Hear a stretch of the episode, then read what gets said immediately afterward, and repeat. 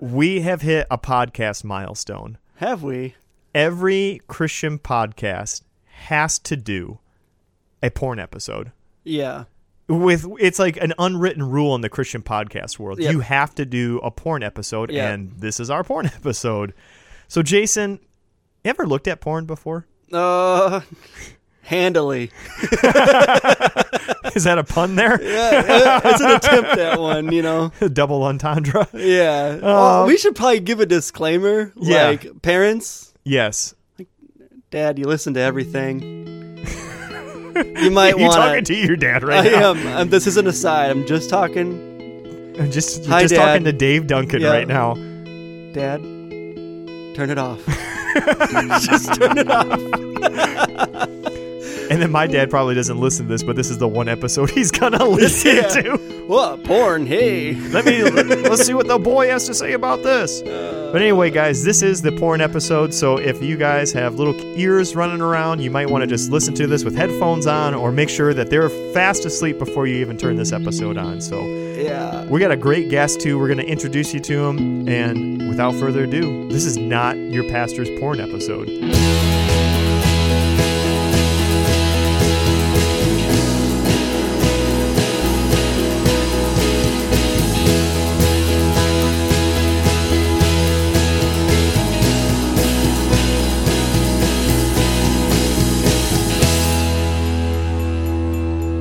All right, guys, we got Dan Taylor coming on here in just a second. A He's pastor and comedian, Alex. at the same time. Yeah. Pretty incredible. Yeah, we had to have somebody funny come on to like break the edge off of uh, pornography and Exactly. masturbation. Exactly. But one of the things that, you know, I really want to ask Dan is if he would be a participant in our Not Your Pastor's Pulpit series. Yes. And so we're doing this project called Not Your Pastor's Pulpit. We have to plug it because so far we've listened to two amazing uh, submissions of Not Your Pastor's Pulpit from Matt McDonald and Holly, and it's they're incredible. And we've got more coming your way. I can't wait to share them, Alex. We, you and I have been going back and forth. I want to release them all at once. And you're like, no, once a week, man. we got to do week." once a week. That way, we're not like we don't blow our load too soon. If I want to use a, Oh yeah. a.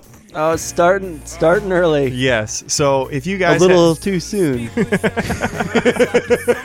If you guys want to record a five to ten minute sermon or story, if you have a story uh, about Jesus, Yes. and email them to us, email them to notyourpastorspodcast.com, and we will put them in our Not Your Pastor's Pulpit series, and people will be able to listen to them on our feed. yeah, visit www.notyourpastors.com backslash pulpit for guidelines and details on how to submit your sermon, what we're looking for. And frankly, once a lot of these get posted, you'll have a pretty good idea of what we're looking for. Exactly. So do that, and here's Dan Taylor. We're gonna rub out this porn episode.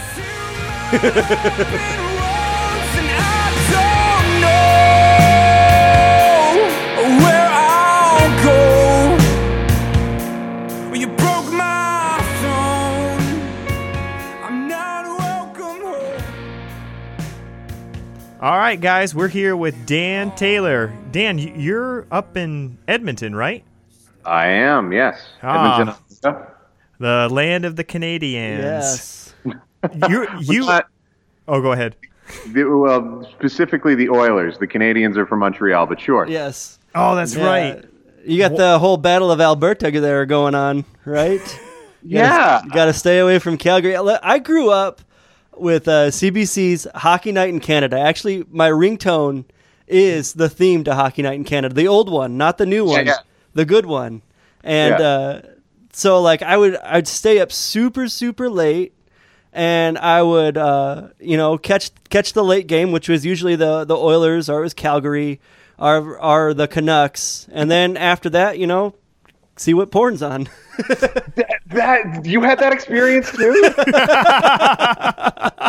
So, um, so that's fascinating to me because like okay uh, i grew up with uh, i didn't i lived uh, like i lived way out in the country and i had two channels growing up one of them was the cbc and but i also had so i sorry i had three channels but one of them was french nice. and Yeah, so French CBC would always show the Canadiens game, and then after the Canadiens game would be boobs on television. What? and like that was my first experience with with I oh. mean it was very very softcore minor league pornography, Yeah. especially by Quebec standards. But that was like, it was like staying. Oh, I'm just working on my French, mom. Yeah. oh my gosh. no, so so I threw a, f- a feeler out there on Twitter a while back, and I said, "Who should we get to talk about porn?" and one of our uh, one of our friends in the Twisted Sisters podcast said, "How about Hillary McBride?" Right. And Hillary responded and said, "Yeah, I'll come on, but you know, I've got a lot of schoolwork and I got a lot I'm trying to get done. I can't come on till later. But hey, you could talk to this Dan guy." And that's like my first impression is Dan's a porn guy. We can talk to Dan about porn. I know nothing else about Dan, but Hillary says, "Hey, this dude over here is willing to talk about porn." I mean, just a sidebar. He's not just a hmm. porn guy. He's a comedian who's really funny. yeah. Jason would send me your you your different YouTube videos, and I'm like, oh my gosh, this guy's coming on our podcast. This is sweet. yeah so to so to try to introduce you a little bit you're a pastor and a comedian yeah. how in the well how does that work It uh, barely. Um, I I started. Uh, so I've been. Uh, so I've been doing comedy for like five years, but I've been pastoring for longer than that. And what happened was I was church planting, and I was planting a church, and I was working a job at the, at the on the side. I was I was managing a Starbucks for a while, and then I was a social worker for a while, and then um, we kind of merged my church plant with the with the church I'm at now, and uh, and I was pastoring full time, and I realized pretty quickly that it was really easy to only be around people who believed exactly what I believed. Oh, yeah. So I was just like, okay, what can I do that's just going to get me around somebody who's going to disagree with me? And uh, and I was just like, I kind of always liked stand up, and I always wanted to try it. And then uh, I got, uh, and then I, so I was just like, I could do that. So I, I, I tried it, and then pretty quickly, people were like, Hey, we'll give you seven dollars if you come and do. and I was like, seven dollars? That's sweet. So that's kind of, and one thing led to another, and then you know, a couple of national television appearances later, and and here I am. So insane. yeah, it seems to be a thing that that that sticks. As far as like uh, sidelines go, it's not a bad one. yeah for sure Yeah, definitely go on YouTube, you guys, and just type in Dan Taylor, and you'll see a guy get up there and doing stand up, and it's awesome. oh man. yeah some of your your uh, your skits are hilarious the one where you're you're texting your mom Oh, i was like that is how my sorry dad but that's how the conversations go with you sometimes That's the second time you've dogged your dad. I know. My dad is an avid listener to our podcast, and I already told him in the intro to stop listening because it's our, our porn episode. So I was like, Dad, just turn it off. There's no good can come from this.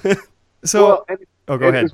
But it, but it's interesting be, to get back to the topic a little bit because my first when I first started doing comedy, Edmonton is known for having like a really filthy comedy scene. Um, Interesting. it, yeah, it's just like a hardcore blue collar town and that. So I was just like, that was what I grew up with. That was what I came into doing comedy, and that's kind of the lingua franca. Everybody's doing stuff about sex, and I was just like, okay, so what can I talk about that is going to work in this world? And what I ended up talking about was was porn. Was my first five minutes of comedy. Nice. Porn, yeah. So I still do that five minutes every once in a while, but yeah, it's uh, that's what I started with. So you try to work in like a, an epic uh, Jesus juke. Yeah, well, I, I do have some Bible material and, and like and I do have some like Christian material, but like I don't I try not to be like I do churches every once in a while, but yeah, I don't like I it's about connecting with the audience and it, especially in Canada just cuz we're not as religious as you guys, like it, people tend not to respond cannot respond well, right? Like as soon as somebody says I'm a pastor, then the, I can see the entire the, the the the entire room start to act weird, and I'm like, relax. I'm not going to ask you for money or like. I- Yeah. Hold You on, know, let's let's, uh, let's pass the collection plates. I got to collect now. yeah, yeah, yeah. If I don't make seven dollars, guys, then I can't. nice. Oh goodness. So we're talking about porn, and I'm kind of curious what you, uh, Dan, you kind of said like your first exposure to porn was on the CBC. Yeah. What about you, Jason? Oh man, oh, I don't know. I could crank into this, I guess. I guess so. just keep the yeah, just keep the porn puns coming. Man, so you so you're looking for embarrassing, embarrassing stories? I'm looking for or less? when when Our- were you our first inter- exposed to it? my introduction to porn. Oh, crap. Okay, so uh, I, you know, my parents were divorced, and you know, I think the first thing you do as a kid is you kind of scour whatever you can find. am I am I right here? So you know, you get the Sears catalog is like Yeah. is like the go to, or you know, whatever catalogs you can find. Um, but you know, my dad was my dad's a former pastor, so he was pretty much on lockdown. Like I wasn't finding anything at my dad's place, and I wasn't finding anything at home except for my stepdad. Oh, this is terrible. This is awful. My stepdad had just turned fifty, and somebody as a gag gift got him a beautiful babes over 50 VHS. so, of course, I'm not going to pop the VHS in. Uh, but you know the cover was there, and that Oh may have gosh. been uh, my mom may have found that by my bedside. Oh no, dude. No. Uh, yeah, For me it was my my parents my parents have like a bunch of books and my dad my dad's an avid reader and he I was like just going through his books just trying to find something interesting to read. I I don't know. I'm I'm really like history and he's got a bunch of history books and I'm searching through his books and he's got a book called Sensual Massage. Like a how to. and it was printed in the 70s. So that gives you kind of the type of people that are going to be pictured in this yeah. and, and so that was my first. I'm like, oh, what's happening downstairs now? Yeah. Who, why are these people naked and look like they're wrestling? Like, I don't understand. That's the the weird thing about because like I don't know if you guys have kids yet, but like uh, one of the weirdest things about being a parent, becoming a parent, is like, oh wait a minute, me having sex is going to be the most disgusting thing that one would that some that a person can now think of, Yeah. right? That, Yeah. That's just a weird thing to think about, but you know, anyway. Yeah, I've got I've got three boys who are eight, seven, and four years old, mm-hmm. and I just I am not looking forward to the teen years. the amount of stiff socks we're gonna find. Oh my god! I need to go through the laundry. Like, like Anyway, not yeah. Anyway, rabbit trail. yeah. so like I think I don't know, Alex. What like porn for us? Our for like our introduction to porn was kind of like this, you know, like honest, like what's on the other side exploration. Mm-hmm. I don't know. What do you think, Dan? You kind of agree with that? Like, Yeah, I think uh, the, the the the I mean, uh, as, as a child, you're you're quickly into like, what's this? I'm exploring. Um, you know, the the issues, you know, and there does come a time when you find yourself going back to that folded up page in the magazine over and over again, right? Um, that it turns into something else, and I think uh, a really big shift for me happened when we because we didn't like so I'm almost 40 you know but we didn't so when we got internet in the house Yeah. you know that change that was a game changer yeah, right absolutely. So uh, I don't know about you guys but there was some uh, there was some heavy browser clearing sessions uh, Oh my gosh. Yeah. You gotta cover I- up your tracks. Yeah, like when I was uh, when I was you know when I probably about seventeen when we first got the internet in the house, and you know and, and that kind of takes it to another level. One because it's it's like the infinite variety of things that you can find. Yeah. Um, but also like the the amount of time it took as well, right? So where it was just like, well, this is the only picture that I have. This is you know I'll do what I, do what I'm going to do with this for the next you know ten to twelve minutes. Um, Yeah. Whereas like the the internet was like I'm going to be up until 4 a.m. You know, like this was a, a whole different world. Yeah, except here we had AOL, so it was really it was one line at a time, like Yeah, one yeah. pixel line at a time. I- I don't think we got. just- Oh, go ahead, Dan. I was just gonna say, like, that was a weird experience just watching like a dirty picture show up. Yeah, wait for it. Yeah. Wait, for it. It reminds me of that Simpsons episode where the comic book guy he's like waiting for a nudie picture to come through on his computer, and it like sound like as it's buffering, it sounds like a fax machine. Like Yeah. But that's Yeah. that's the thing. So I, I mentioned I've got three boys, so eight, seven, and four years old, and all of them, including the four year old, know how to work a tablet and Yeah. work a phone and work it well. Like like my four year old can actively take my wife's phone and be on YouTube in seconds. Yeah. Like, you just hit, you know, the the red icon with the triangle and you're on YouTube. And you know, we have their tablets on lockdown, so you know, they're not getting anything. They have kids YouTube. Uh, Yeah. And so, you know, it's it's heavily censored and that's good, but like I shudder when I think about the amount of porn a 12-year-old can access. So like their first like their first contact with porn isn't necessarily the Sears catalog. It's Yeah. it's some horrific stuff. what we experienced was was quaint, you know, um, compared to the variety, and that's what makes it. That's what makes it dangerous for that because because even secular people are starting to talk about the effect of porn on the developing brain and how y- you know it, it changes brain ca- chemistry specifically in the developing brain.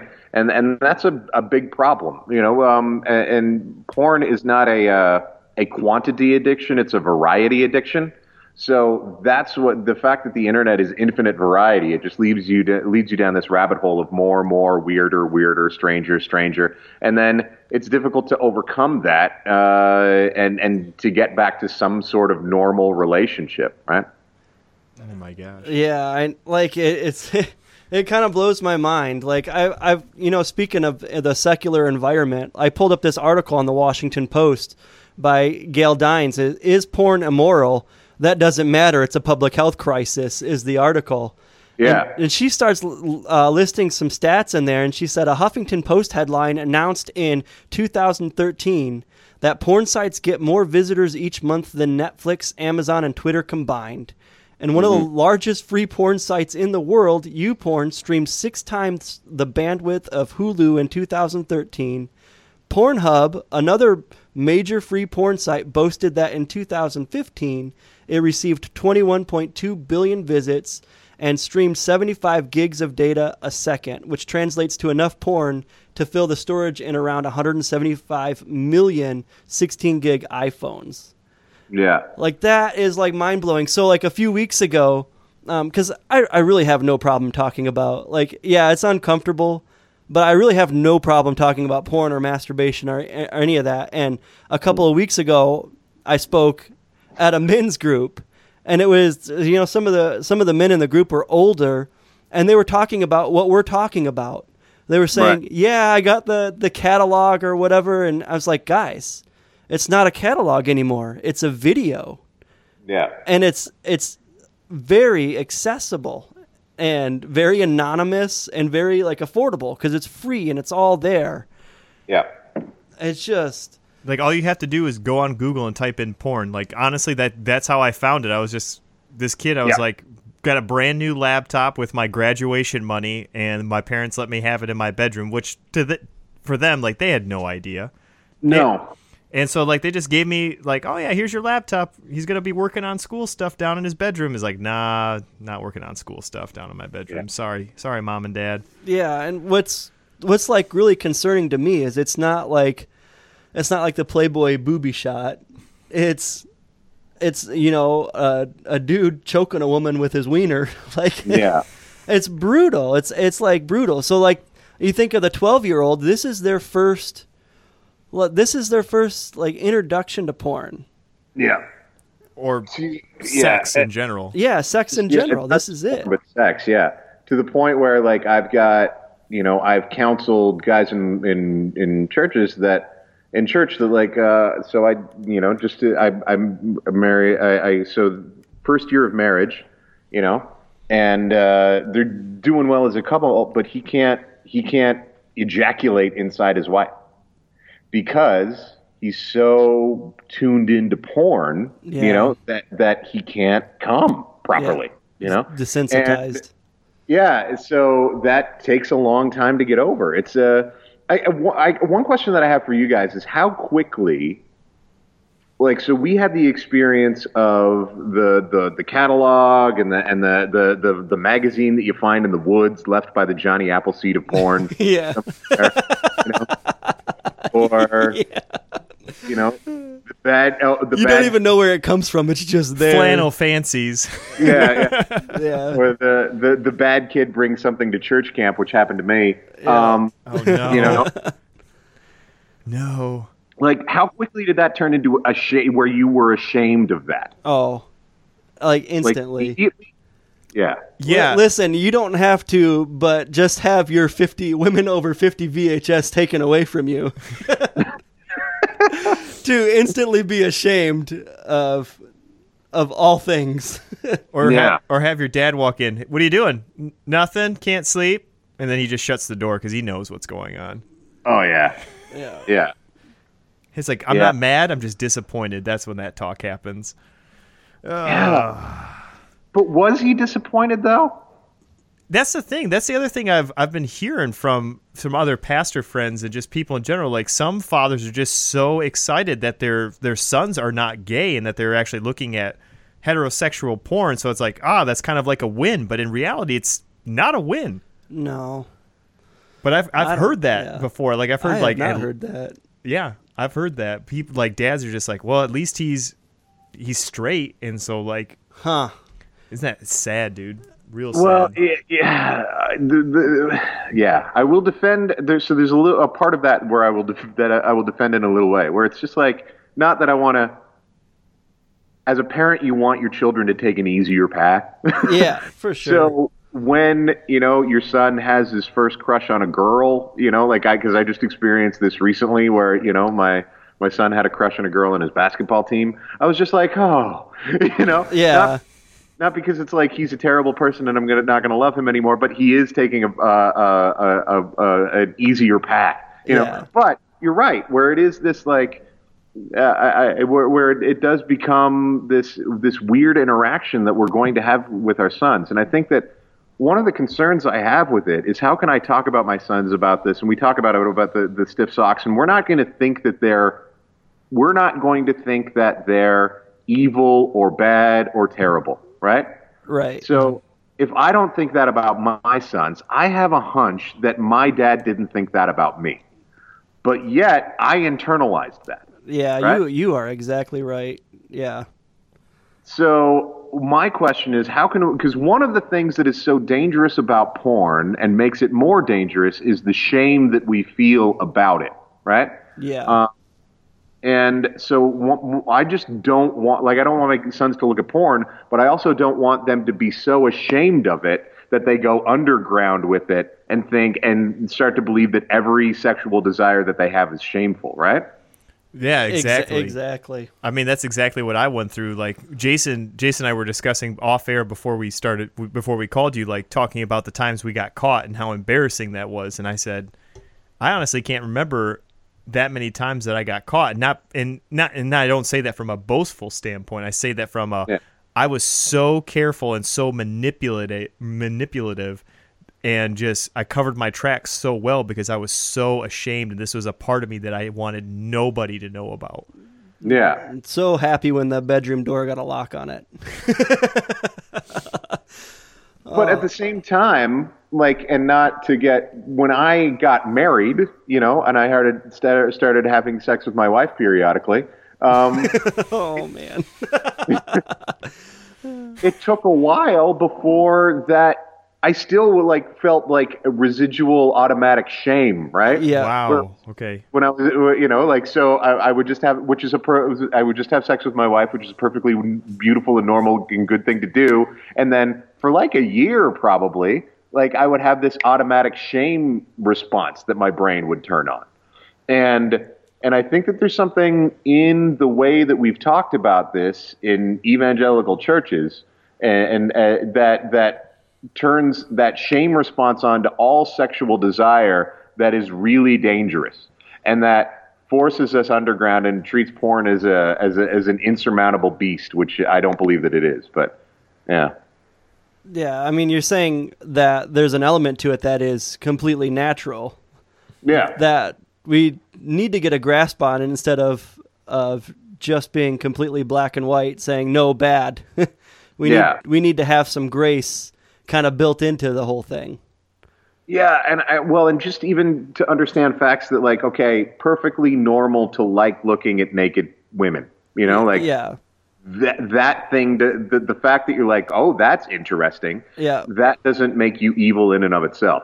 Um, what we need to do is is to to to to say, okay, so how are we? Wh- why are you doing this? And and and uh, and and what do we do? And and and where is it coming from? Especially when you get out of that kind of like teenage experimental years into the point where you're you know where you know where you're you're in your early 20s and you're still using porn or you're or you're married and you're still using porn right?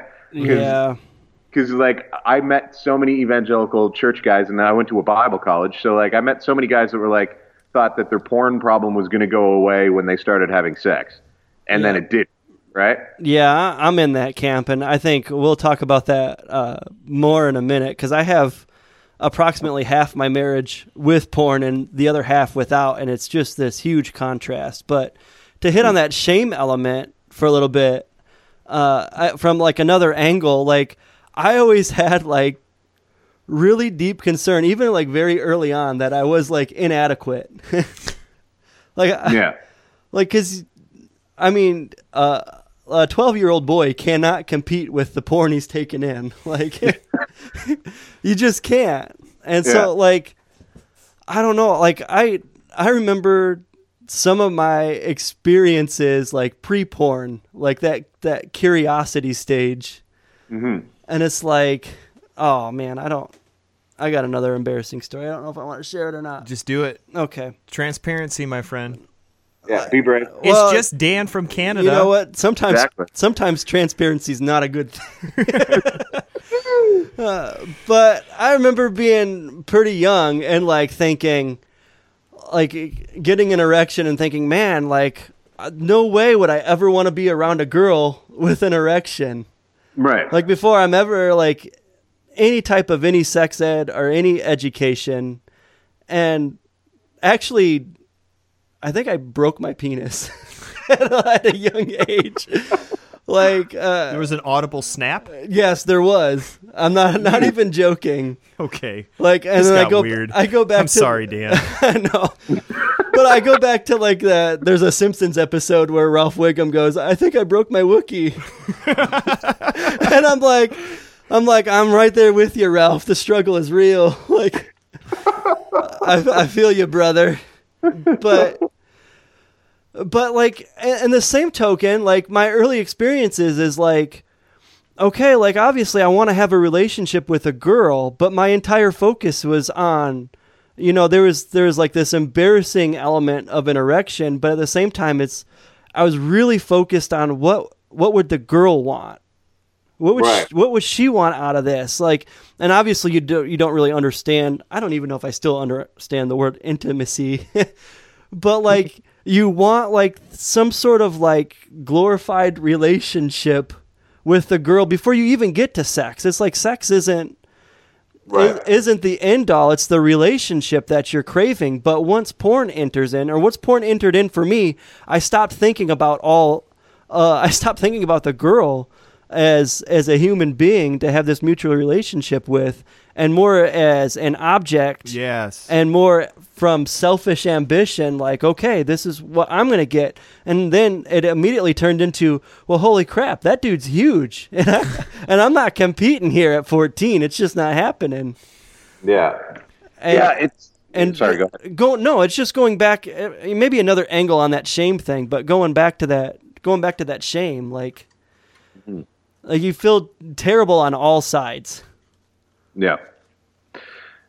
So what what I see over like the so the la my experience so coming out like so uh, you know I graduated in you know the mid 90s you know from high school so the the message that we got very strongly throughout the 90s and kind of like youth group evangelical world culture is that sex is bad and horrible Yeah. and to be avoided at all costs right the main goal of every youth group seemed to be to get you through high school without drinking or smoking or doing drugs or having sex that Yep. was the you know and if you did that success Yep. um, so as a result, their big concern for us in the in the mid to late '90s was like, don't date, right? So that whole "don't date" thing came along, Yeah. which was, which which made infatuation in and of itself shameful, right? So all of a sudden, it went from like I have a crush on a girl, which is a really normal thing, like for me to have a crush on like Angie McLaughlin, who was in my you know grade seven class, and I'm like, she's really pretty, and Hi, my Angie. yeah. yeah. Like my my stomach feels weird when I'm around her. She's an Like, avid listener to our show, Dan. Just so you know. I- you know what? I haven't seen Angie McLaughlin, and uh, I'm I'm pretty sure her last name's not McLaughlin anymore. I'm just, uh, I'm just giving you. I hope I didn't derail yeah, you. yeah. But but so we we went through a period where even that that infatuation was was deemed like that was wrong, right? Because the Yeah. fact that you like this girl is distracting you from the Lord, Yeah. right? So if our youth pastors were talking to us about that, and then all of a sudden I'm going out to my computer and I and I can download Photoshop picture, pictures of Britney Spears. This is a good day, right? Yeah. And then like if I'm incapable of dealing with my with my kind of normal romantic feelings for Angie McLaughlin. How am I going to deal with the fact that like I have this onslaught of the strangest images in the in the internet just flooding in, into me all the time? So like it's really normal for us to not be able to handle this, you know, and then to you know, and, it's we we haven't nobody had the basically we we ended up in a situation that nobody had the tools to deal with, and the tools that we used were, were weren't that great, you know. Yeah, and it's just one of those things. Once you like, it's like if I were here to put like a red button in front of Alex and say, "Hey, don't press the button." like Yeah. the button is all he can think about. So then Yeah. you go to church and they say, "Don't have sex. It's sinful. It's horrible. It's evil." Until you're married, then you can go wild. But Yeah. But until then, don't do it. And you're just loading everybody up, and uh, so that's all they can think about now. So, because one of the concerns that I had, like, so, and I think one one of the reasons why Hillary like is interested in the way I talk about this is because I'm I'm concerned about the way that we talk about porn in the church because I think we need to have a conversation about what is the the proper place of sexual desires because porn is uh, i- like a lot of people treat porn as if it's the problem. And, and I don't think porn is necessarily the problem as much as it's a shitty solution. yeah, And so my question, whenever somebody comes to me and, is, and says, I'm having a deep problem with porn, my question isn't like, how are we going to get you off porn? That's reasonably easy. Let's take away your access to the inter- internet. Um, the question that I have is like, so why are you doing this? Like, what, what problem are you hoping that this will solve? Um, no, that's so good. Over the last 15 years of working with people, 99% of the time it's some sort of anxiety, right? Mm-hmm. Um, masturbation is a great way to deal with anxiety. It's you know? a medicine. Yeah. The the bad part is that for those of us who and and what's interesting is ha- having a lot of secular friends and friends that aren't involved in church at all. They have they'll watch porn and masturbate without any sort of shame factor coming in at all. You Yeah. know, which which just boggles my mind. Like Yeah. I can't I can't imagine the like what a fundamental shift in my brain chemistry would have to take place in order for me to do any of this without shame. But um, but but what's interesting is that like so you you use this accessible tool to to ease your anxiety, but shame comes along with it because in the secular psycho- psychological world they'll be like, oh, you should just masturbate more and that'll help you with your anxiety, Yeah, right? we, we talked about that a few few episodes ago. When I I had anxiety disorder, and that was the exact solution. Uh, well, my second, my first, my my family doctor said go have lots of sex. Right. my sec, my my actual first therapist said go watch porn and masturbate. Like Right. and that Which- yeah Yeah. For an evangelical kid, though, that just sends you deep into a shame spiral of like, now I'm a terrible person. yeah absolutely yeah you know. So I, I so whenever I hear someone. I get concerned when I hear about like freedom groups or recovery groups that are that are focused on porn as the problem and not on what's underneath this. What what what what are you expecting this to do in your heart and in your soul that really God should be doing for you, um, and you're asking porn to do for you, right? Yeah. because th- that that's where it, that that to me, if we don't fix that breakdown, then we're never going to fix anything, right? Um, Absolutely. because I know a lot of guys that got off porn and are like, "Yay, no more porn," and then very quickly found themselves with a uh, uh, an online poker gambling problem Yep. or they got off porn and and I know one guy who was like patched his marriage up with after the porn problem and then he got a World of Warcraft subscription and started finding himself playing 14 hours a day of World of Warcraft, right? Yeah. And it's just like we didn't fix the problem, you know? Yeah. Yeah, that just our heart's gonna find a different idol to worship. Yeah, Yeah. so I love what you're saying here, and this is one of the things I, I address when I speak to men's groups on um, on porn. Is I can't. This might sound terrible. I can't stand the Matthew five sermon, the the cut off your hand, uh, lust Because you're sermon lusting. and uh, kind of. Uh, maybe I'm not uh, verbalizing. Be a that well, quadriplegic by then. but yeah. Uh, but my my whole reasoning is is is like there's an element to that that's good. And here's my thing is when you when you're talking Jesus on the Sermon on the Mount and you're doing a 30 minute sermon on a Sunday morning, okay, cut out the porn. I agree with you, Dan. It's a shitty solution because I don't think Jesus stops at just cut off the hand. I think the Sermon on the Mount keeps going. It keeps going for another two chapters, Yeah. and it gets a whole lot Dang. it gets a whole lot deeper into trust issues, trusting God. And you talk about anxiety and masturbation being a medicine for anxiety. And Jesus in the Sermon on the Mount starts talking about anxiety. Do Yeah. not do not worry about what you wear. Do not worry about what you'll put on. Don't you know that your Lord God is good and that he will provide these things to those who seek his kingdom? And Yeah.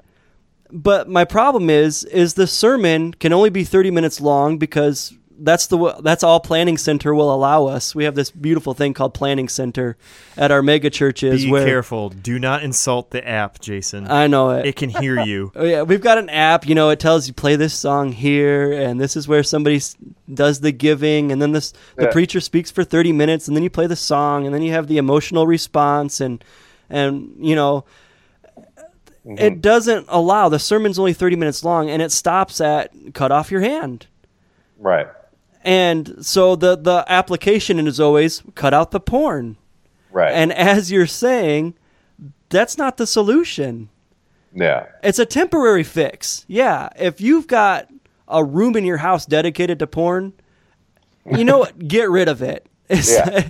it, it would probably be best for you if you cut out the porn you Yeah. know if you keep looking at porn on your phone constantly you get a flip phone mm-hmm. like that temporary fix like But that let's understand that porn is a symptom of the disease, not the disease itself.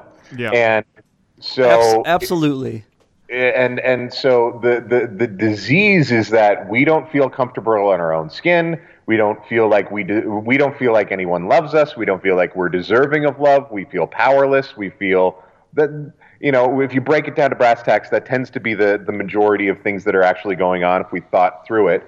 And so as a result, we take hold. We ta- literally take hold of something and take control of our situation. yeah um, if you didn't with- catch that he's talking about yeah, yeah Masturbating. no, I'm just, talking about penis.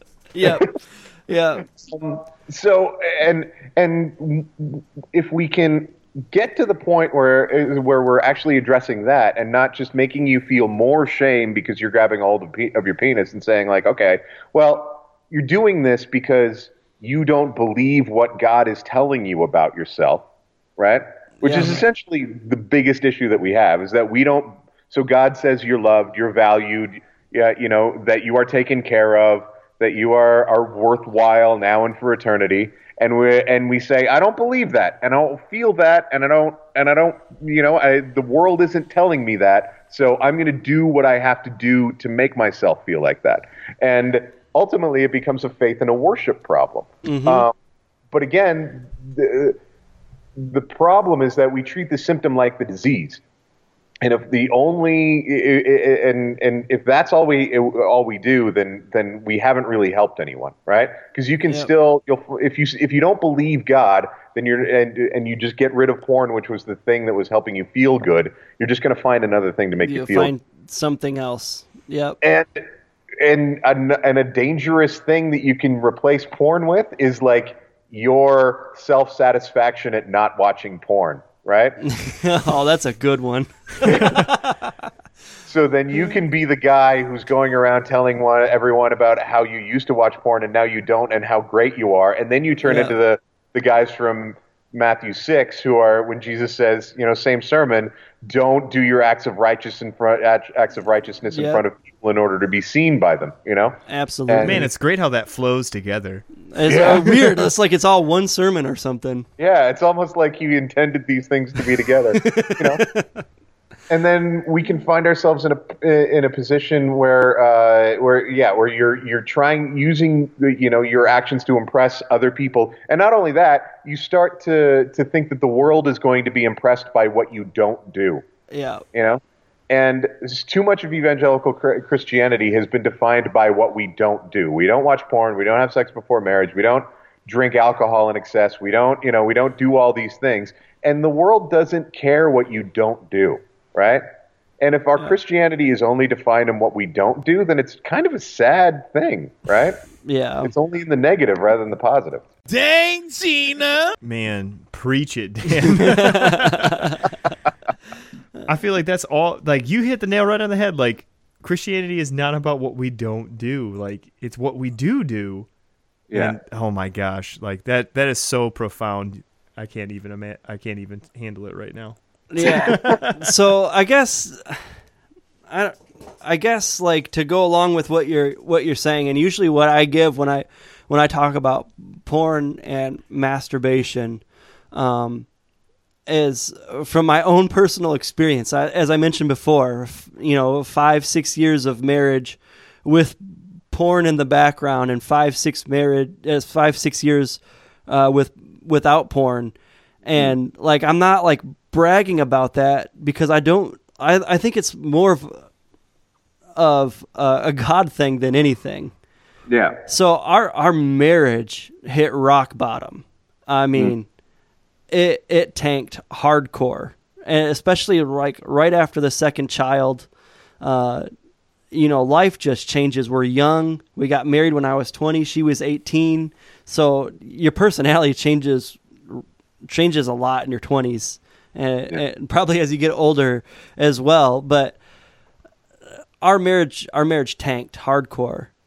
And so we're there with a therapist, and this this therapist was a godsend, really.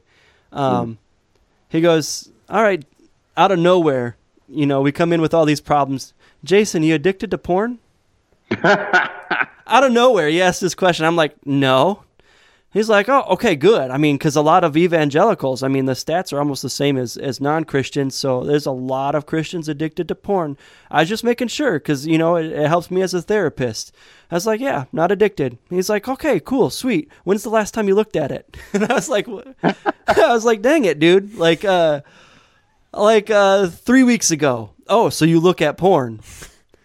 Well, just trapping you. Just Oh yeah, he yeah he he had me lockstep and Yeah. and so like yeah I, I looked at porn yeah like like three weeks two weeks ago. Oh so now it's two weeks. I I goes yeah. So he's like well how often do you look at it? I goes well, not that often. And in the back of my Christian mind I'm thinking of dudes who I work with who talk about sex and porn nonstop. Yeah. and and I keep constantly comparing myself to them, others, Yeah. my peers. I'm not as bad as them, and so I don't think I have the problem.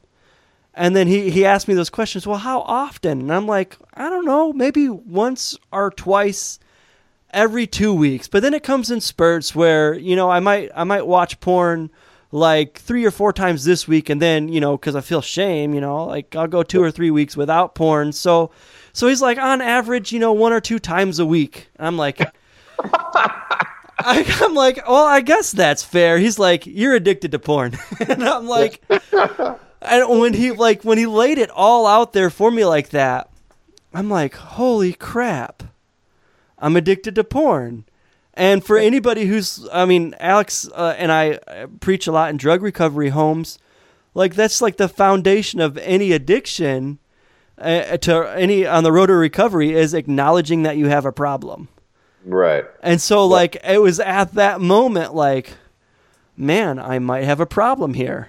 I mean, I don't want to. Again, I don't want to brag about this, but like when we do go to those places to preach and to teach, like it's my only thing that I can kind of relate to them about as far as like having an addiction is porn. Yeah. And it's like I've lived such a vanilla life. I've never done heroin or marijuana or any anything, but I have been addicted to porn for a long Yeah. time. And Yeah. so, yeah, Not, not that it's an apples to apples, no, but I remember having this like distinct moment. Like, I think I've masturbated once in the last five years, and again, I'm not, I'm not like I'm not like bragging. I'm not saying Yeah. like I'm an awesome Christian or anything. Uh, but to go with with uh, the points you were making earlier, Dan, I remember specifically. I'm in the shower, and I want to masturbate Mm. And recounting the words of like Luke 12 and again also in the Sermon on the Mount is the Lord your God is a good God and he knows the things that you need. Right. And I'm telling myself, Jason, do I need this? And like on the surface level like yes, I you know I want to masturbate right now. Like I need this. And God saying, "Do you need this to me?" Yeah. And you know, not like he audibly said, "Do you need this?" I mean, just recounting his word. And then I had this like thought, well, what if I what if I trust God? What if I do this weird thing and I and I trust God? dang, dude. And so I didn't I didn't masturbate right then and there. hmm I didn't. And it's this weird thing is when I stopped masturbating and I started trusting God more, which was not an easy road. It was often an angry road. Yeah. like, no, God, I want this like right now. Oh yeah, my wife's not putting out for me.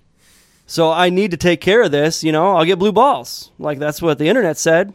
Yeah, then you start doing like the logical, like Yeah. you know, I read this article on the internet that says that uh, ejaculation is actually really good for my health and can, can prevent prostate cancer. So I don't want to get prostate cancer, Yeah. so I might as well masturbate. Yeah. Yeah. So it's it's one of those things like, okay, God, how are you going to take care of this? And so as I started like going longer and longer without, I started realizing uh, porn and masturbation aren't the problem here. No. There's something a lot deeper. My wife doesn't want to put out because I'm a shitty husband. Yeah. and like I, I've got some things to work out. And as as we've been alluding to, and as I said before, uh, masturbation for me was a medicine, Yeah. and it was a cure all, and it was an easy cure all. Like I didn't have to think about all the things that were really bothering me, all the things that were really hindering my spiritual growth, because I could masturbate and they'd all go away. Well, and the damage that it does is all internal as opposed to external, right? Exactly. Yeah. So if you've got a gambling problem, your bank account goes down and people notice. If you've got a, a crack cocaine or a, or a crystal meth problem, you're going to show it on your body. Yeah. This is an addiction that you can have that that really only destroys you and your family from the inside out, right? Oh yeah. Which makes it which makes it dangerous. Yeah. But I think y- you landed on something really important when you're like, "Do I trust God?" That becomes the basic question because that question needs to be asked not just with pornography, but like, "Do I need to buy this thing that I think is going to make me happy? Do Yeah. I need to play this video game? Do I need to whatever it is? Be it you know, for me, it like you know, like I like I went from not using, you know, trying not to use porn to like I smoked for 10 years, you know, so I, Yeah. I used to smoke cigarettes and then and then I quit smoking cigarettes, and then it was like sugar and carbs. You know, all of those things Yeah. are, are are are things that I'm using to medicate myself rather than trusting the Lord to be with me when I'm uncomfortable. And and one of the basic things that we have to do as human beings, but we're terrible at, and I'm terrible at, is just being uncomfortable. Yeah. Right? oh man, yeah. Yep, you for know, sure.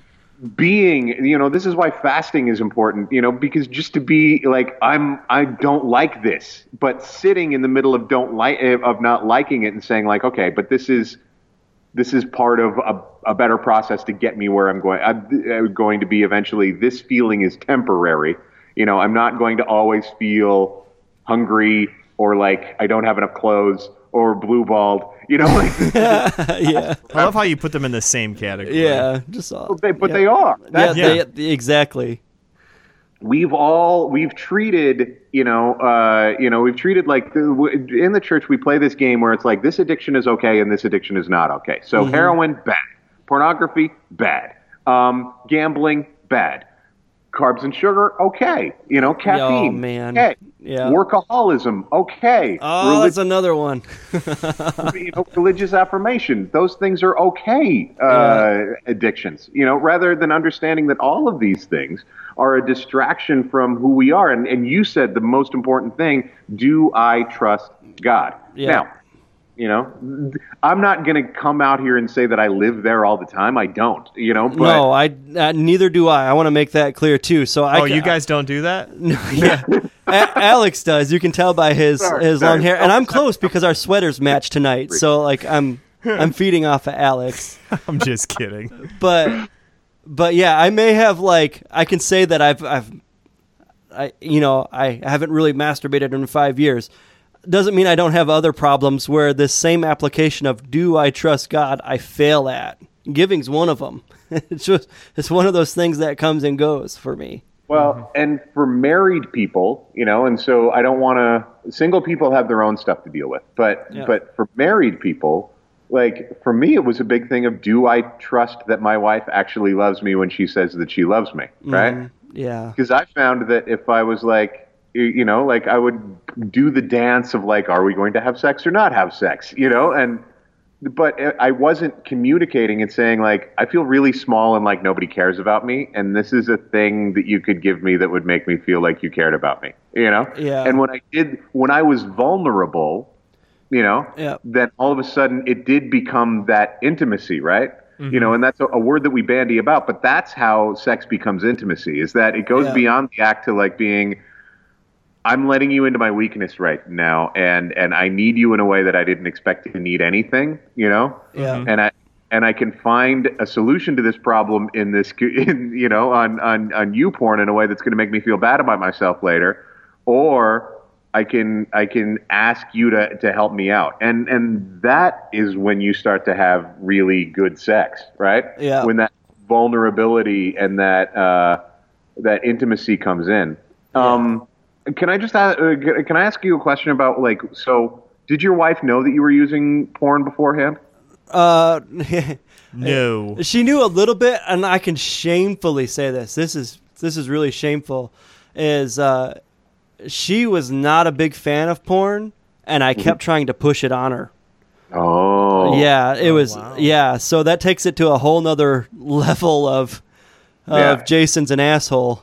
But I yeah, I would constantly like, hey, you want to watch this or you want to watch that, and Uh-huh. and a lot of times she was like, no, not not interested, uh, and then like I'm you know just here I am like more and more of my life is so vanilla. yeah, and so like like here I am like super Christian because I was going to a like a super fundamental legalistic church at the time that we don't go to anymore. And I was excelling rapidly at this church.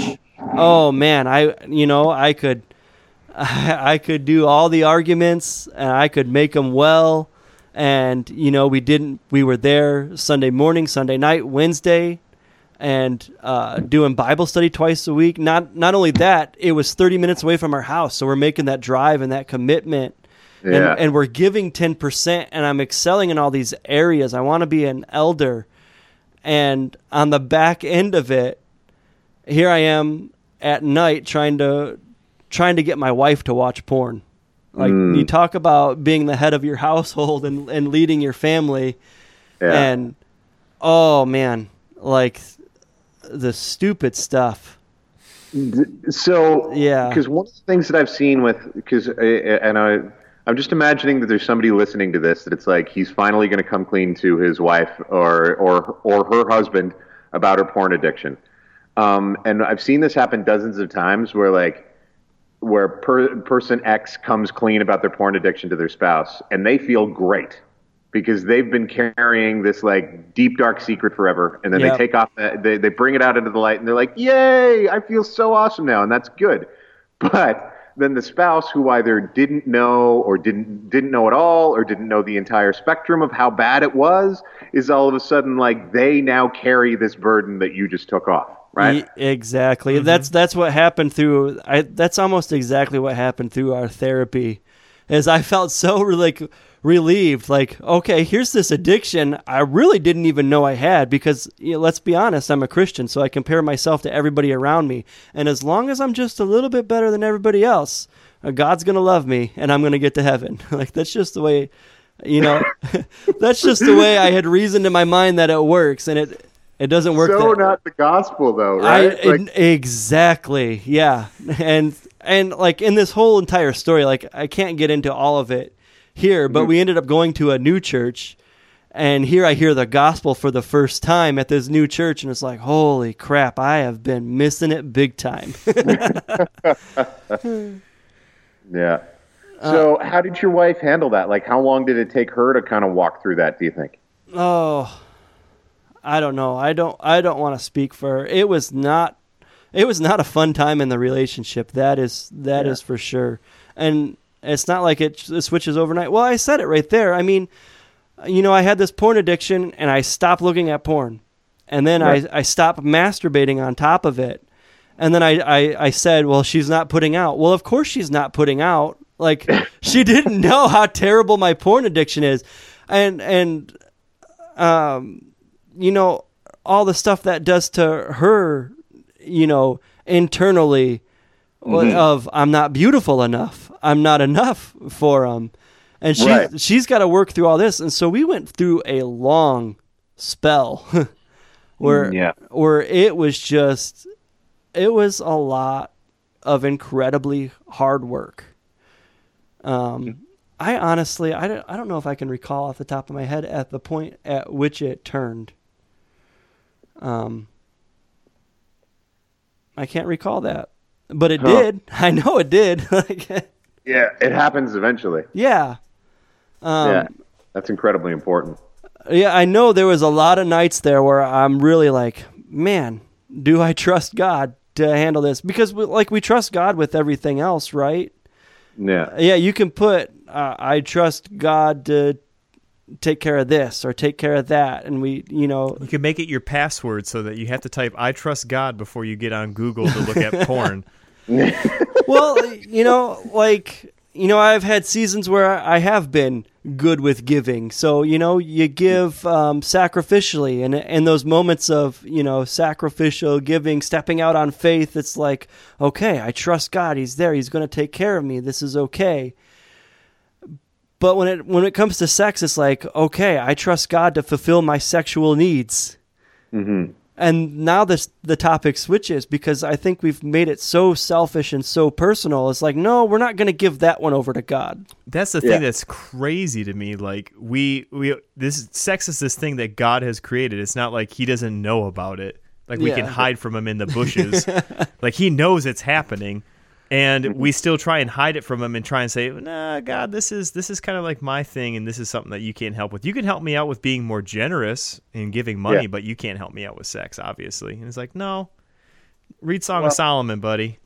yeah, but that's that's also where we become. That's like where we've had this kind of creeping Gnosticism, right? Where the body is bad, right? So if what's good is spiritual and what's physical is bad. Therefore, Yeah. you know, I'm going to, you know, the the I'm not going to uh, to to exercise it to uh, you know uh, all sex is bad, you know, and we we're here talking as guys, Yep. um, and most of our and we have I I see most men even with the porn problem, even though the porn problem exists in women, it's it's it's less common. Women have just as many hang-ups about their own sexual desires as we do, or more, probably more. Yep. Um, so I've just heard of a lot of Christian couples that like they get married, you know, and and guy thinks like sex is going to be awesome, you know, and it's hard for some women to make the switch from like I've been saying no my entire life, this is horrible and bad, to switch into now this is good and we can explore whatever we want to do, you know, and yeah, that's a huge problem.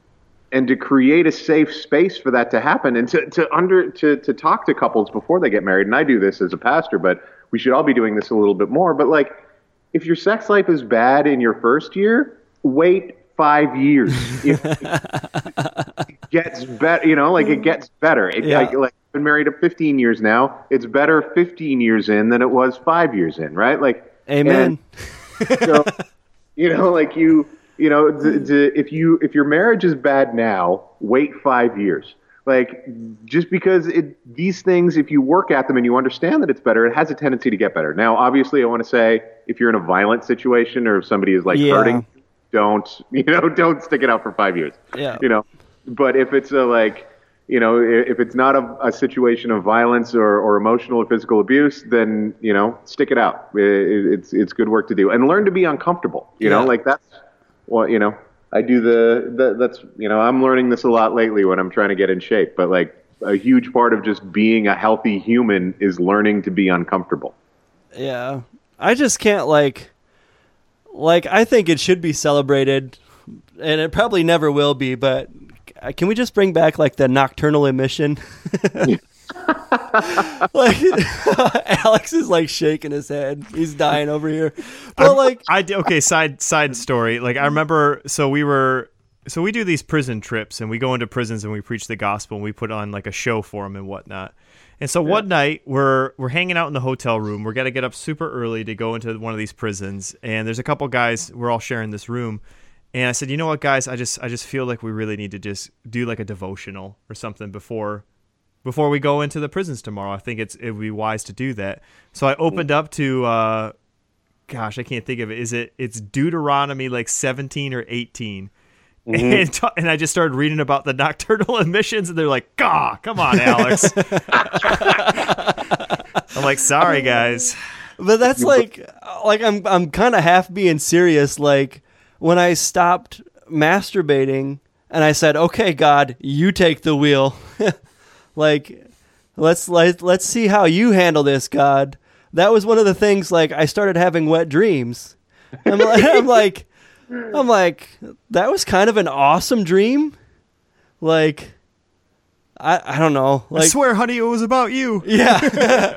and that's the that's the like the strangest and weirdest comment because like my wife had no concept like she had heard things but she was just like what You know? Yeah. like and she's like like what like you know well, like why is the bed wet? And i'm like ah. But but really that you know she's were you masturbating? And i'm like no i wasn't.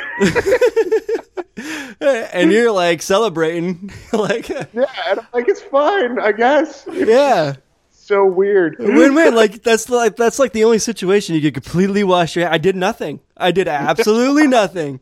Like it, it totally happened all on its own and like i think that should be the point like because if you masturbate all the time you're not gonna have wet dreams like it's just Yeah. it's not gonna happen so i think like that should be like that should be the goal The goal. yeah, like, like, yeah, let's celebrate. Alex Yeah. had a wet, dream. like. a Why you- why you singling me um, out? uh, well, I'm just, I'm just saying, Alex. It's been a while since I had a wet dream.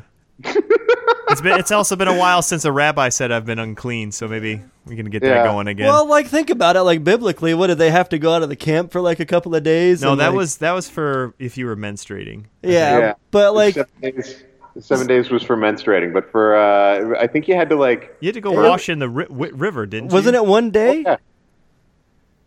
I'll, We- Uh, we I'll should- write a blog about it this Yeah, week. Yeah, we should get biblical and, and look it up. I thought it was one day, so it's like, all right. Not only did I have a wet dream, I get to have like a vacation day, like yeah afterwards. Like, yeah Hey. like I, sorry, I can't hang out with anyone today. I have to, I have to go do stuff. Yeah. I got, I got to take care of some things. yeah. But like I don't know, like one of uh, my pastor friends was telling me like because he worked a lot with, uh, um, uh, he works at a school and he worked a lot with uh, foreign exchange students, and they come in and they're they're learning how to speak English, and when they have like the that turning moment for them is when they have a dream in English Right. where the dialogue is in English, like they celebrate it the next day. It's like I finally like made it. Like I had a dream, something I had no control over, and it was in the language that I'm trying to learn, and Huh. I, I understood it and everything. And I'm thinking, man, I wonder like, like shouldn't we celebrate like the same thing? Like I haven't masturbated in forever. And now I, I don't know. Maybe I'm going too far with this, but Just a just a five minute conversation about wet dreams. Best I can, man. I Like, know. I'm- know, I, but I keep looking over at Alex, and even though we have matching sweatshirts on, he's just like, "Nope, it's, yeah, Too much. I mean, you're too going, much. you're trying to stretch it." like I, I- I think, but I also think that for we, we get too binary sometimes, and Yeah. and I think that all porn is bad, all porn is is exploitative. But if you're using porn daily now, Yep. you know, try cutting it back. You know? Yeah. because sometimes we think that porn is this like oh, well it's this horrible beast that i can't ever have any victory over and it's like yeah you can actually like this Yep. isn't that like this is a this isn't so great um, this isn't like god curing cancer or something like that like you can just not do this anymore like you Yeah. know sign up a thing from one of your you know is it you know like put put if you're a teenager put your computer in a public place not in your bedroom you know yeah. like if you're all of like all of the if you're a you know if you're a grown person and you live alone like and you really don't want this in your in, in your life like take your don't have a computer don't have a computer in your bedroom anyway you know like that's just a general Yeah. rule but like you can you don't need to be afraid of this and i think sometimes the way that we talk about it uh, and all kind of sexual dysfunction within the church is we give it so much oh no weight that that everybody feels so afraid of it that they can never have any kind of victory and it's like no you can't actually you know you can you know you're you, you don't have to these desires are part of you and we don't have to be afraid of them Yeah. Going back to an, an earlier question, Dan, you asked me like, at what point in my marriage did it change?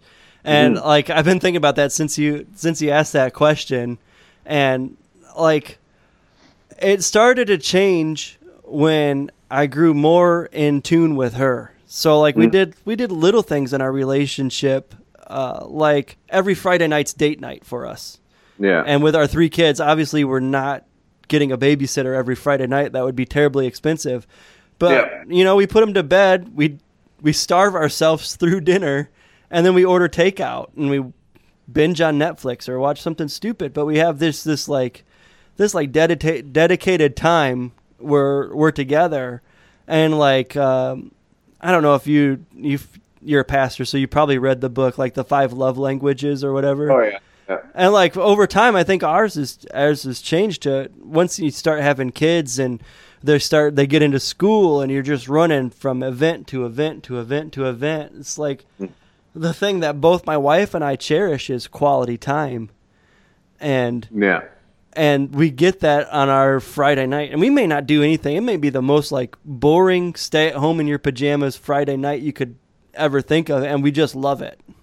Oh, that's staying at home in your pajamas is one of the best things that you could do. Yeah, I mean it's just like complete wind down from a terrible, awful week usually of of this kid screaming or that kid getting hurt or this kid being sick and That and- just sounds so mature. I'm not there yet. Yeah. I'm still I'm still I'm still physical touch is my Well, love language. yeah that comes it comes in year year eight or nine of marriage. Okay, I'm still I'm on year four, so I'm good. Yeah, but the other thing that you're going to learn is that like putting out the garbage and doing the dishes and and buying a bottle of wine and a bag of chips and like you know like those those are foreplay. like they don't yeah like for dudes we just approach it differently most of the time most most men and i want to don't want to overgeneralize but most men we can you know like our sexual experience starts when when when genitals start being exposed and stuff like that you know Yeah. where like for my wife it starts. You know, like I, you know, send her, a, you know, like I, I send her an invitation to, you know, like I'm at the stage now where it's like I set an appointment for a, a sexual appointment in our Google shared Google calendar for Friday at 10:45. You know, like that's the world that we live in now, Yeah. right? And it's just like, and it starts like the week beforehand, where it's like, okay, mentally prepare for this Yeah. you know and uh, but uh, so i think that that's part of it is like learning one of the things that porn takes away from you is it's so easily accessible Yeah. that you forget how to woo someone you Yeah. know and and it's really important as a husband that you one of your one of my jobs is to woo my wife consistently not in a you know not in a way that it's like i constantly have to prove myself to her but but in a like i still think that you're hot and value you and you know want to impress you you know yeah. um, all of those things still matter. And and one of the things that porn takes away from you is that it's so easy that you're just like, you know, you make the first, you know, advances at someone that you're interested in, interested in sexually, and they turn you down, and you're like, you don't know how to handle not getting exactly what you want at any moment, so you go back to porn. And it's like, no, Yep. it's supposed to be hard. That's Yeah. It goes supposed it, to be somewhat difficult. it goes back to that medicine thing. So Absolutely. yeah. So uh, in a couple of months here, we're gonna have uh, Hillary McBride on, and we're gonna revisit this conversation probably more from the female perspective. So I'm kind of curious. Like she's gonna listen to this and tell us everywhere where we were wrong. well and this is like oh so so hillary is just incredibly smart and Yes. like i have a lot of trouble keeping up with her because like i feel like a dummy a lot of the time but um the other thing is that that like human experience matters so she's going to talk about a lot of like she can talk uh, for days about like how our brains work Yeah. you know and that's really important but it's also important like this is how we feel you know Yeah. so those things matter as well and and yeah i, I like i'm pretty sure i don't know if hillary's going to tell us we're wrong but we're like not seeing the whole picture yeah. well, yeah. I don't realize your neurons are doing this, guys. Like, oh, well, dang it. The, the chemical thing that's happening, like when we're when we're jerking off, and the, and why why masturbation is an effective anxiety medication. Yeah. you know. Mm-hmm. So, but yeah. Um, so I, I, I, guess another question, the, the last question that I'd have for you guys is just Okay. like, so you've got kids. How are you going to deal with the porn conversation with them? I'll have them listen to this podcast. Good answer. yeah. The more plays Uh, we get, the you know more likely sponsors are going to pick us up. So yeah, we'll just Yeah, get the yeah, next yeah. generation in it. Well, that's like that. Honestly, Please, one. This is 15 year old podcast. Yeah, well, honestly, one of the things that I'm doing through this podcast is collecting intel. Right. and I hope others are too, so they can hear our words about not shaming our sons. And that's that's one of the big things. My wife has been talking about this for years. Is we're not going to shame them. I don't necessarily know what that looks like off the top of my head. Uh, my wife has a lot clearer picture of that, and I'm really relying on her uh, guidance. But um, yeah, that's one of the things we're really going to try to focus on. Is it's natural. Let's not let's not shame them on masturbating. Mm. Let's, Yeah. Let's not shame them in their curiosity for, hey, what's a what's a naked girl look like? Right. Like, cause uh, didn't God kind of wire us that way? Yeah. And it certainly seems like it. yeah, and so yeah, I I want to make sure that that you know my early sex education, as you pointed out, came from the church, and um, which isn't a sex education. It's just don't don't do it, don't do it. you know. This is bad. Don't talk about it or Yeah. ever do it. Yeah. Mine was yeah, from I think movies. I- like so- the only thing that I've done, and my my oldest daughter is twelve, and then I have a, a nine year old and a six year old, um, uh, two boys. Um, a lot of small conversations are better than one big conversation. Yeah. So that's kind of what we're trying to do is like have a lot of short conversations about like, you know, why to be safe on the computer. Not directly, but 12 year old, we started talking more directly about these kinds of things, but yeah. Yeah. Yeah, I kind of like right now I kind of take the same approach when we talk about like teaching them the Bible. Yeah. I don't have a. I might be terrible for this, but I'm not a pastor, so I don't care. Mm-hmm. I don't have a nightly devotion with my kids. Uh, Right. But when they start asking questions, it's like we're there to hammer out some answers, or, or at least to the best of my ability, as I understand it at the time, answer. You know. Yeah. And so, yeah, to go in with your with us s- lots of small converse, I really like that. I'm not looking for. I mean, I want to have those conversations, but at the same time, like I got a I got a one year old right now, and that's the only Yeah. child I have. Is like she's just so innocent and cute right now. I just don't want this stage to end. I don't. I know the talks are gonna be good, but it's like, just can she just be sweet and cute and cuddly for forever? Yeah. and and I and I think especially I feel this as a father of a daughter, and I get and and and I think that we do this in the church. We feel like we're more we're so concerned about the world, what the world is going to do to our kids. But Yeah. I think it I think it can rub off on them where they start to live fearfully as well, which is not what we've been called to, right? Absolutely. We haven't been given a spirit of fear. So I'm really trying to intentionally make myself more excited about what my kids are going to do and give to the world as opposed to what the world is going to do to them.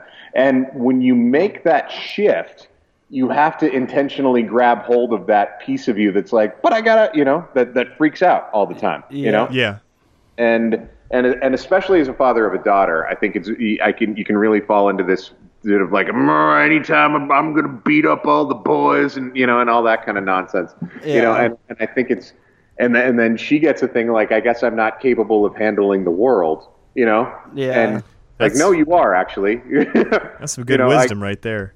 yeah, trying to be anyway. Yeah. Um, Yeah, I know my father in law uh, came into the room scratching his chin with his handgun. Is there going to be a problem here, son? Wait, so back up a second because I'm a gun guy. yeah. He was scratching his chin with a gun, which is Alex, one, of, one of the firearm rules. It wasn't loaded. It was all for show. Still, you have to treat it like it's loaded. Anyway, Yeah. sorry. yeah, not a thing that generally happens in Canada, but yeah, Oh, th- goodness. that's that's you know. But the weird thing is too, like I know my daughter, and she is not going to have any patience for stupid boys, but if I a stupid boy could become kind of interesting if I hate him. You know? Oh, yeah, that's like that. Don't touch the button. Just like, rebellious enough that it's like, yeah, Dad's gonna hate this guy. That'll be kind of interesting. I don't want to fall into that uh, place. So, Dan, do you have any kind of like, and again, thank you so much. I'm looking at our call recorder, and like our our interview has gone an hour and 17 minutes thus far. yeah, not to mention all the, the half hour of troubles beforehand. So, thank you so much for sticking out with us. But do you have any uh, like uh, closing remarks on pornography, or or maybe something you'd like to say to the church about the particular subject? Well, okay, two things. One, your se- your sexual desires are not bad. They were created there and put by God. Whatever your inclination is for, you know, like you're okay, you know. Um, but we don't, we aren't bound by having to act on this, right? So, I, I, I think that to come to terms with the fact that we are sexual beings is the first step in like like you guys said into being able to ask yourself in the question of when you find yourself wanting to act on your sexual desires do i trust god right and i think that that's the most important so so in the midst of that you have sexual desires that doesn't make you a terrible person that makes you a normal human um, now ask yourself the question do i trust god to provide for, for me in these things and and that's where the question gets difficult because our society has taught us that the highest of human experiences is the orgasm, right? Yeah. And we don't have a real relationship with another person, and we're not really fulfilling ourselves as human beings unless we're, we're, we're having orgasms. And that's not what God teaches us, right? So it's and, and that that isn't the most satisfying experience that we can have. So so how do we rely on God in the midst of thinking I'm supposed to uh, of that expectation for, of of ourselves and also for the world that we're supposed to be having orgasms um, that that I'm going to trust God to provide for me in this moment of time. So I guess that's the the thing that I I want to the, the the last thing I'd say. You know. yeah, I mean, Hillary was right. You're a good porn guy. so I think to close out our episode here, um, do you want to end with a lightning round? Sure. Sure, why not? Let's do it. Yeah. Do you have questions prepared? Um, no, but I I think I can come up with some off the top of my head. Oh my gosh. I know where I know where he's going with this. Okay. So I hope you're not offended. No, no, no. no. I'm I'm not easily offended. So, Dan, what's your favorite sport? Uh, right now, probably soccer. No, it's hockey. It's, it's- hockey. You're yeah. from No, Canada. I, my kid. I do like, uh, but my my my hockey is limited to the uh, to the Oilers. Like soccer, at this point, like I'll watch. I'll watch like second. I went when I went, we went to Mexico last year, and we went to a second division Mexican league soccer game. So that was. Nice. I, I think it might be soccer more than hockey right now. Oh, okay, next question. What's your favorite bacon? We only have bacon. Canadian bacon is not bacon. We don't call it that. It's just bacon. Bacon is bacon, and, and it's all beautiful and wonderful. All right. What's your favorite holiday? Uh, uh, Dan, I'm so sorry. Halloween? I don't know. No, it's Thanksgiving because you have two of them. Like every everybody knows. No, no. See, American Thanksgiving, we have Thanksgiving, and then American Thanksgiving is a day where I can randomly watch football in the afternoon. There, there you go. And as a pastor who makes my own hours, I could just be like, I'm taking this afternoon off. the Lions are playing the Cowboys. That should be fun. N- yeah, nice. Um, Oh my Usually ends with a Lions loss. yeah, yeah. But I mean, I uh, Matthew Stafford might be good again. Might be. We'll see. Yeah. What's What's your favorite beer? Um, uh, there's a local red ale that I like. Um, Dan, everybody But- knows it's Labatt. our, our Molson. I feel like this is like borderline super rude. I drank that blue as a kid, and they also have Molson Canadian, but Molson Canadian is awful. yeah. You wait, let's backtrack a second. You said I used to drink Labatt Blue as a kid. Well, in Canada, you start drinking at like 11. So I don't even have to ask that stereotype question. I, I, I grew I grew up in the East Coast, so like we were all binge drinking at like like East Coast of Canada. Binge drinking is like a thing, you know. Like it's not, yeah. Like you're just downing a lot of beer by the time you're like 12, 13, 14. Nice. Oh my gosh. So obviously, just having some fun and playing into some uh, Canadian stereotypes. Oh yeah, absolutely. But is there anything, Dan, you'd like to push before uh, you got a website or anything? Yeah, you can People go to can go? dantaylortalks.ca. Uh, that's that's where my web stuff is, and yeah, uh, like and and you can if you want, you can look at my comedy. If you want to book me, you can book me through there, and you can just follow me on Twitter at Dan Taylor Talk. Just Google anything.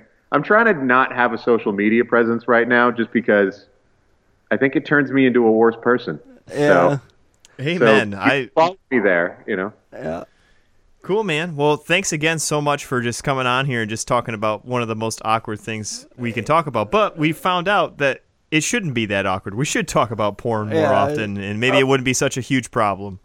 and and I think that one of the th- and you know one of the things is men we should all admit that we all have a porn problem. It might not be active, you know. Yeah. Like you might not be actively looking at porn right now, but it, but it's a it's the habit is hanging out there looking for all of us, you know. So and it's that that question over and over again: Do I trust God in this moment? Absolutely. Cool. Thanks, Dan. Yeah. We're gonna problem. uh, we're gonna do a, we'll do a picture real quick, real Oh. real quick. Yeah, let's see if we can get this video.